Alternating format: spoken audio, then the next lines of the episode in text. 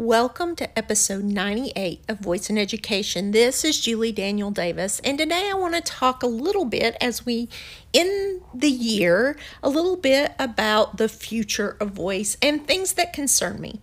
Um, I've been doing a little bit of research on just artificial intelligence and how that will impact learning. And it, of course, because I am me, I tend to look at it through the lens of voice and voice assistance and voice technology. And I think the biggest problem that uh, I have is how do I know that I can trust AI? And how do my students know? How do they recognize that there's machine learning being used on them and for them? And what are proactive ways we as educators and just people in ger- general can be aware of uh, the machine learning and the artificial intelligence that's happening to us and around us? Um, a really simplified way to think of AI is code that learns. So it's beyond what um, someone's going in and looking at all the data and making decisions based on that data, but it's that the machine is learning how to make those decisions based on the way the algorithms were written. So, what that leads to are things that I'm concerned about, like data mining, where um, they get more information than they really need and who's getting that information and where is that information going?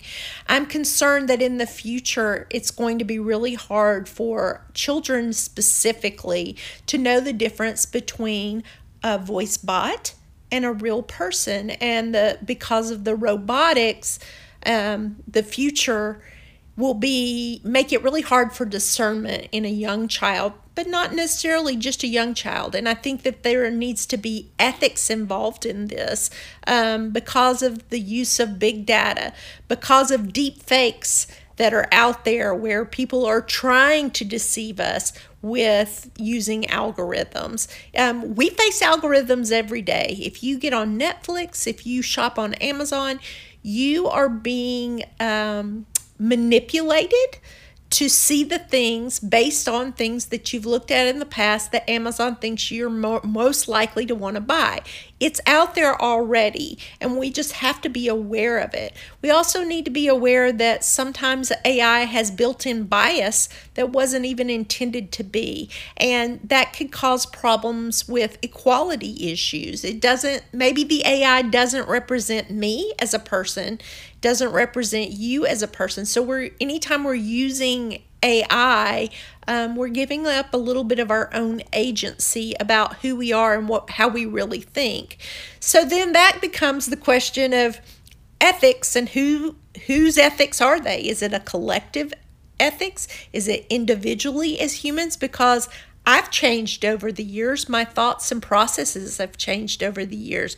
How do we create ethics for something that's ever evolving? What is it, and who decides what those ethics should be? Um, that's the question that I see the universe really struggling with right now. Um, how do we know that the automation that hap- that is happening really does represent us and our thoughts and our wishes and who we long to be? Um, as time goes on, I think AI is causing a dependence that um, we haven't had in the past, a dependence on that machine.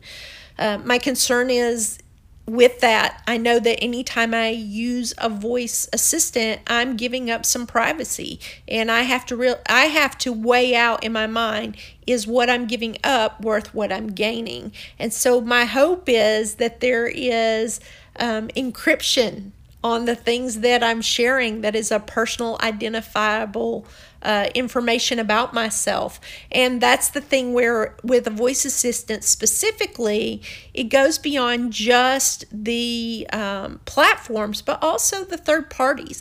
So that's where I'm at as we look at the chatbot happening in Alexa, where I can now type, um, those are things that I see really changing the way we're going to use voice in the future. I see it being more multimodal, but also um, just multiple layers of connectivity. And what does that look like? Uh, if you're if you're interested in more about that, check out what Amazon is doing with the Amazon um, sidewalk and how they're going to create a low bandwidth IoT network that will work off of your device in your home for the people in your neighborhood unless you opt out. I have very mixed feelings about that, but it also could create smart neighborhoods where if if I lost my dog, maybe my neighbor could find my dog for me. I see pros and benefits, uh, but I also wonder where is the line? Where sh- where is that? Where is the responsibility? Where is the accountability? And I think that's why today I want to share with you the importance I think a that we are educating students on AI and voice um, technology. And so, look, I've been looking into the AI for K12.org website. There's a lot of stuff out there, and their hope is to create some just lessons for students in the K 12 arena to understand AI because it's going to impact their lives from this point forward. Also, I'm getting asked by many developers over and over recently how do I make sure that I'm COPPA compliant? How do I do this? How do I do this? Will I get accepted if I put this skill in? Um, so I would say, guys, go out there and look at product certifications. Digital Promise is a great place to start or ikeepsafe.org and look at their certifications. Um, as educators and as someone who's helped decide if we should pull in certain products and platforms, there are certain things that I've always have to look at. Um, trustedlearning.org is a great site for you to get some insight on what's expected from the educator side to look at um, in terms of what's needed from a platform or a piece of equipment that we put in a school system.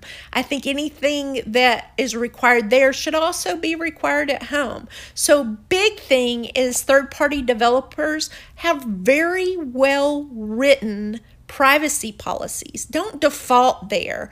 Tell people exactly what you're doing with their data, what data you're collecting, why you're collecting it, what you're going to do with the data, and how long you're keeping the data. You've got to be specific. If you're making a skill that's for children, or that children are it's targeted towards that audience, don't say, "Oh, it's for parent use if you expect children to use it. You can't just def- default to that because we're not going to accept that in the classroom. We need to know that you're thinking about it from is this safe from for a children's perspective. Doesn't mean that we're going to be hands off and say okay, we don't have to worry about it. It means that we need to know that you're doing your part. And if you say, "Oh, it can only be used through the uh, help of a parent," then it feels like you're not really taking seriously the privacy and security needs of children and students. So start there. Look for uh, a p- place to create your privacy policy because I'm looking at privacy policies when I go in to look at skills that I'm putting on a device for a child. What does your privacy policy look like? Why are you um, collecting the data that you're collecting. And if you're not collecting data, say it because that makes me feel a lot more safe about the skill that you've got out there.